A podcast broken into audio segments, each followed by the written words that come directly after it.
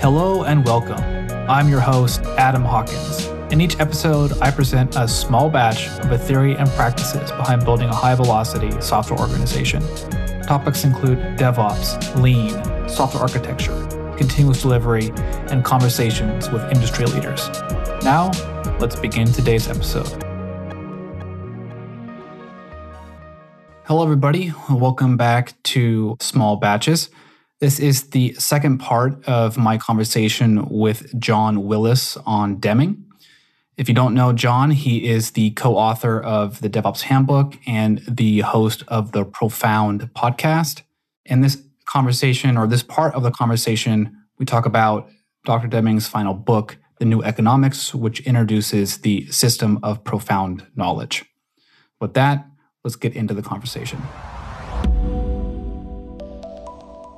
So, John, welcome back to Small Batches. Uh, we're here the next episode of the Deming series, and we're going to be talking about the system of profound knowledge. So, I want get into it. Yeah, yeah. You know, we talked about sort of new um, or uh, out of a crisis being his first book, and very humanistic, and you know all those things. The thing about really, to me, the new economics is, uh, like I said, I think when he wrote that first book, he was just fed up. And then what happened was, like I said, it, became this sort of Deming mania like he became incredibly busy, and he winds up writing this this second book, which is okay. Do you really want to know what I know? So he puts this. Uh, and he he codifies this idea he calls the system of profound knowledge. And I've had people come up to me like, John, isn't that pretty like egotistical to call his own system? I'm like, let me explain it to you, and then you then decide whether it should be called profound. I have no problem calling my podcast profound, right? So here's the thing, right?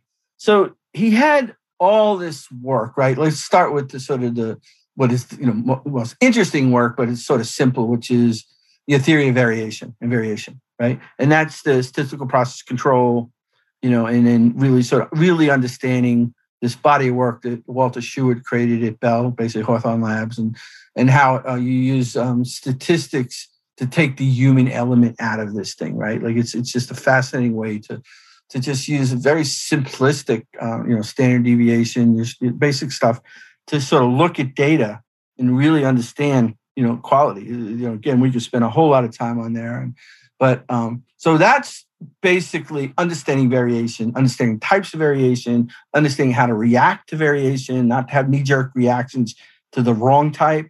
You know, like you know, a sort of anomalous thing, like sort of black swan, don't fire people, mm. right? Or um, and then, so that's the sort of first lens. So Deming would say there were four lenses to understand complexity of complex systems, right? And the first lens is uh, the theory of variation, right? The second is basically uh, the theory of systems or system thinking, right? And that really sort of draws from a sort of a body of work of of what he learned about complexity, uh, what sort of Goldratt talks about, although there's not really a lot of evidence that they collaborated uh, a lot, but there's always a shoulder of giants thing going on.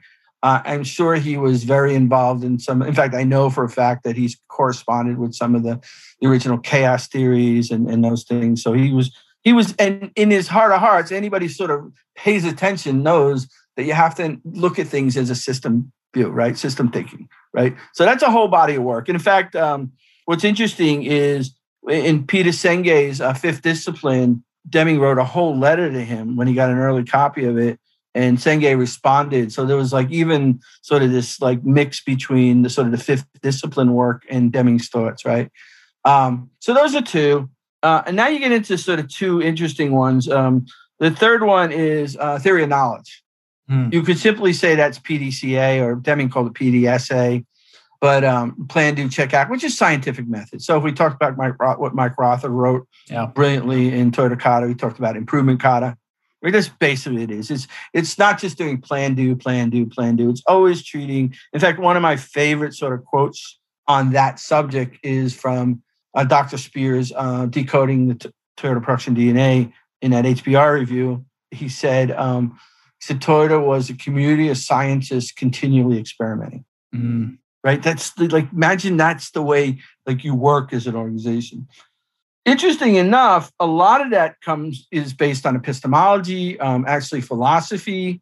Um, some of the stuff I'm writing about is how Deming and Shewhart were big fans of C.I. Lewis, which was one of the, most, one of the early pragmatists. Um, you know, in fact, Deming said that um, you know, Shewhart told me he had to read this book called Mind in the New and the World Order, and Deming said he had to read it six times. It was so hard to comprehend, right? So, um, all right, so that's the first three of a four lens. Now, you could say that those three, or I would say in those three, are pretty awesome, right? Like, I'm gonna look at complexity and with all this stuff, right? And like, in like, you know, so let's look at the sort of statistical analysis of what you're doing Let's make sure we understand that we're doing sort of scientific thinking and method in our process, and let's um, let's clearly understand that we're always global. What Goldratt would call global optima, not local optima, right? Where I think he becomes profound is where he pulls in, and I I had this. Uh, um, I, I, posed this to Doris Quinn in my podcast. She's a woman who traveled with him his last two years of life and went to Ford. And and I said uh, that my theory is that like yes, Deming taught a whole lot to the Japan culture, but I think he pulled in a lot from them. I think intrinsic motivation. I, you know, I, he was clearly a humanist, right? He right from the get go. The way he thought about humans, his quotes about humans, how how he wanted the worker to be treated, and how he, he felt that most sins were because of leadership, right? And uh, you know, and but I think that culture really worked, gave him a lot of, uh, and he loved that culture. They loved him, and he he loved the food. There's a there's a there's a great book that his secretary wrote. It's like she documents everything, and like every other sort of paragraph is about. We went to this restaurant. We had this amazing, you know, and um, but it's this theory of psychology, right? And where basically he, he applies this fourth lens that we. I think even in DevOps we try to say, you know, it's about culture, it's about behavior but imagine putting all four components in one sort of structure to understand complexity, where you actually, you know, like understand biases and understand the sort of, you know, like how these things play. And then you could look at that body of work with do sort of Honohan and Chris Argyris, right? All that stuff. Again, I think if not directly influenced by Deming, definitely indirect Deming about, mm. you know, this sort of um, you know, uh, be, you know, behavior science and, and how we make choices based on, uh, um, you know, sort of decision making and our bias. And he, so he knew that. He said that, like, basically, one of the, the things that sort of codified me. I, I always tell people, like I told you earlier, I don't know that reading new economics is the best way to understand system of profound knowledge. Oh, really? The way I learned it was actually a bunch. The, the healthcare industry has probably taken Deming's work farther than any other industry. Mm. You know, and uh, and so I, I watched a bunch of videos. When one was just a simple like like you just getting people in a hospital to sort of wash your hands. You show them all you want to know about system thinking and how it affects the global opter, how it does variation, and you can do statistics and you can do all that stuff.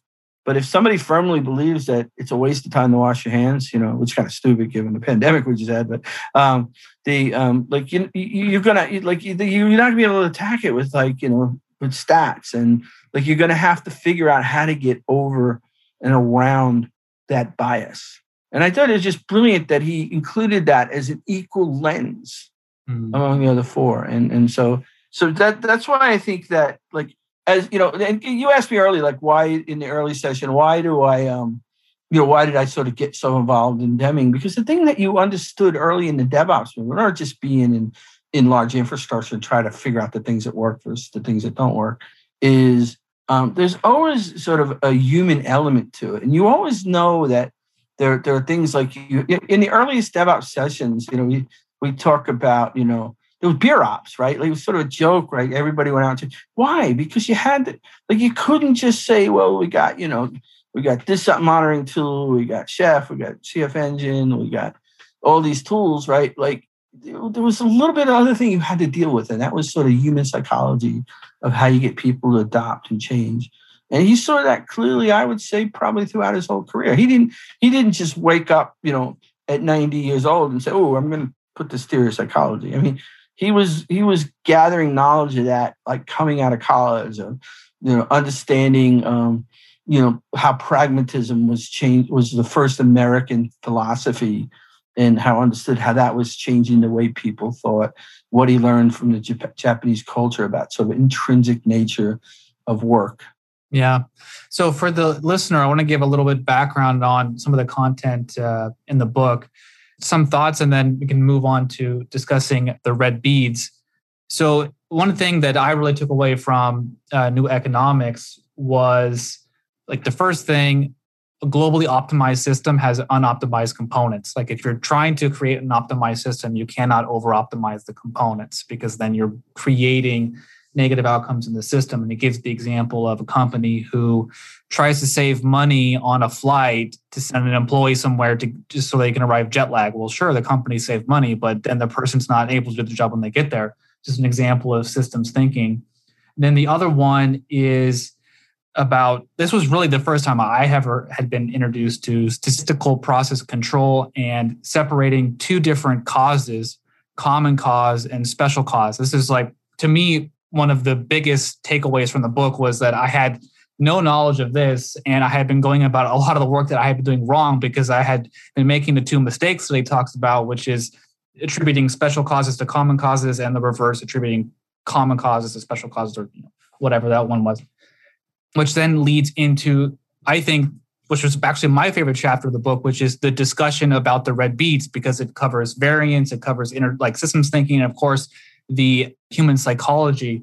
So, John, could you talk about and introduce the listener to the red beads? Yeah, so I did want to sort of backtrack on a couple of things. You know, you, the I I, I think um, one of my favorite all time quotes, and I don't have it in front of me, but it's an unknown author.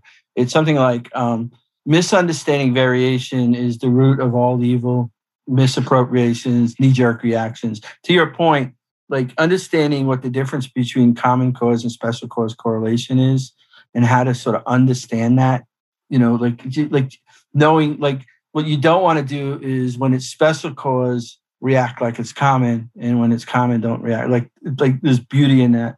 And then the other thing that was uh, that you mentioned, like another great example is you know, Silicon Valley, a lot some of the Silicon Valley bigger companies will just pay for lunch.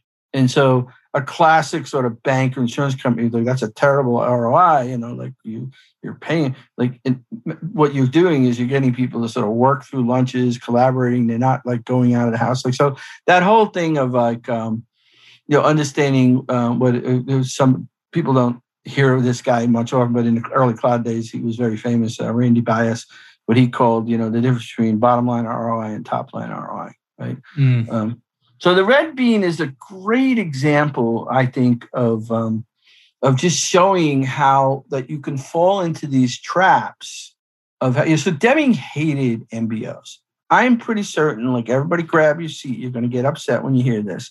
I think he would hate OKRs.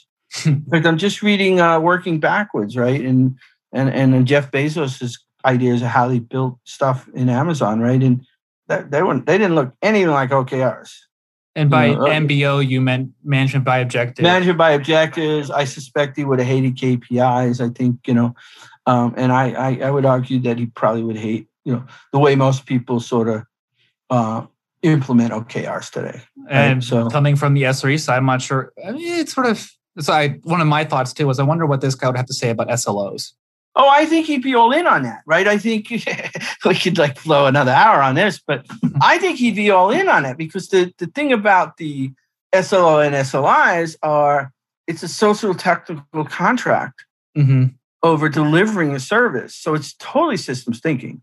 Yeah, this sort of that's kind of like what I thought too, is you have to sort of differentiate between like, say, let's just say for the sake of discussion here, you know, let's just assume that Deming would like something like SLOs because it's sort of a holistic measurement of the system, and he's all about systems thinking and you know output. Well, and it's system. calibrating and feedback loops, right? In other words, um, you know that I mean the, the whole idea of doing SLOs, and specifically SLIs, right, is it's a collaboration, right? You sort of bring in the different parties and say, you know, hey, let's experiment. It's like Kanban too. Like you don't build your first Kanban and say, this is the way it's always going to be. Right. It emerges. Yeah. And and so I think about SLI, SLO, and SLIs as these original conversations about how do we manage this social this sort of social technical contract between people who deliver software and people who might at scale manage it. Yeah. I, you know, I, I I think he'd be all over that. Now I think OKRs, are, you know, like you know, if you ran them the way I guess they were originally defined, but like when you start doing it, sort of personal OKRs and sort of quarterly OKRs, you're just not here's the thing about Deming. I think he said he understood that there are complex. These are all complex systems, mm-hmm. and that, that's why he was so into in statistics. Yeah. Right. Um, you know, in fact, there's a great. Somebody asked him once. He said, um, So how does a, um, a, a mathematical physicist become a statistician? And his answer was, I've always been interested in least in, in theory of errors. Well, that's probability. Yeah. Right. That's understanding that it's non-determinism and its beautiful core. And and he said, I also have been trained in least squares by the best. So he understood that the way you solve problems is you have to approximate and you have to calibrate. And and I think anyway, and that's why I think sort of deterministic structures of like trying to figure out what you're going to look like in in a month from now, or you know, I mean, even Rother's in his his uh, the gray zone. All right, so back mm-hmm. to the red bean, which is a perfect example of when you build these arbitrary constructs of you know, who, you know, Joe, I, I expect you know this many red beans this quarter, and and and and if these are things that you're sort of measuring that are out of the control of people, then it's sort of folly, right? So the whole exercise is somebody, Joe will scoop up beans and there's, there's a disproportionate number of red beans versus white beans, and they're all mixed up. And Joe scoops it up and like, good job, Joe. You got a ton of red beans. You're awesome. You know, and then Mary comes up and scoops up, you know, they mix it up and she gets, you know, enormous low level red beans. Like, and then it's like, you know, Mary, you got to really got to work on your, your sort of red bean, you know, and, um, you know, in, in a lot of ways, when we look at how we structure our organizations and the way we we don't really give people to, the ability to control their environments and we don't give them the freedom you know if you're like we'll take this right to software if you're sort of massive waterfall mm. and you're a developer that has to sort of contribute as part of this monster monolith that basically gets delivered every six months and you might have written like the most amazing like uh, you know um, payments or whatever, right? Is the code might have been rock solid, greatest stuff ever. But the whole system every six months goes down for like a month and a half before they go ahead and get it rolling, right? Like, you know, as opposed to another team that gave somebody, uh, you know, they had their own atomic service, right? But this, you know, poor Joe or Sally mm-hmm. is, you know, is getting dinged on her bonus, and then the structure of a. So, it, um, I, I got to tell one of my favorite all-time stories. So when I was at Chef, and this is public now. So we almost everybody at Chef in the early days was ex uh, Amazon. Mm-hmm. And so one of the guys, Jesse Robbins, was the C- our CEO at Chef, and he was um, he's self-titled at Amazon, the master of disaster. Okay. Like he was there from the early days. He ran infrastructure. You couldn't get anything on. This is pre Amazon Cloud, right? You couldn't get anything on his system without his approval. Mm-hmm. So there's this great story about and this is just misaligned sentence, right? Which is um, the um, the Kindle was coming out, and I don't have the exacts. I'm going by sort of memory what Jesse would tell the story periodically, and he's told it publicly a couple times now. So the Kindle's coming out, and they um, they had all the press release, the, the you know the stock price was all you know like everything was business wide in motion for this to hit like let's just say on a Monday. I don't know if it was a Monday. Yeah. So they went ahead and they went, you know, suggested to get approval to put it in production. he's like, no, that's not been tested. It's, you know, it's probably going to bring down the system. And it was like a battle royale, right? Like, and the battle supposedly went to Bezos from what I you know, third, maybe fourth party hearing, but I did hear it from Jesse. And, uh, and supposedly Jesse was in that meeting. And the argument was stock price goes down or system goes down. And they both levied, sort of the product owner and Jesse levied their argument and and Jesse lost. And the and the, the product went in, glorious. The price, Wall Street was great. It was early days of Amazon e-com. The site went down, big time down. Mm-hmm. They have an after party for the glorious success of the Kindle software and product hitting the market on time. Wall Street's happy, and uh, they invite Jesse's team to the party. They don't come. They can't go. They're exactly. They're busy yeah i mean like that's that's it right that's the red bean you know yeah so for the listener just to like recap this experiment here the idea here is that there's a tub or some like mixed jar of oh, red and white beads beans whatever doesn't matter just mix things yeah. you're given this paddle and this paddle can pick up 50 beads at a time and you're supposed to get a certain percentage of red beads and your goal is to remove all of the red beads from this jar, right? Picking them up in this yeah with this scoop.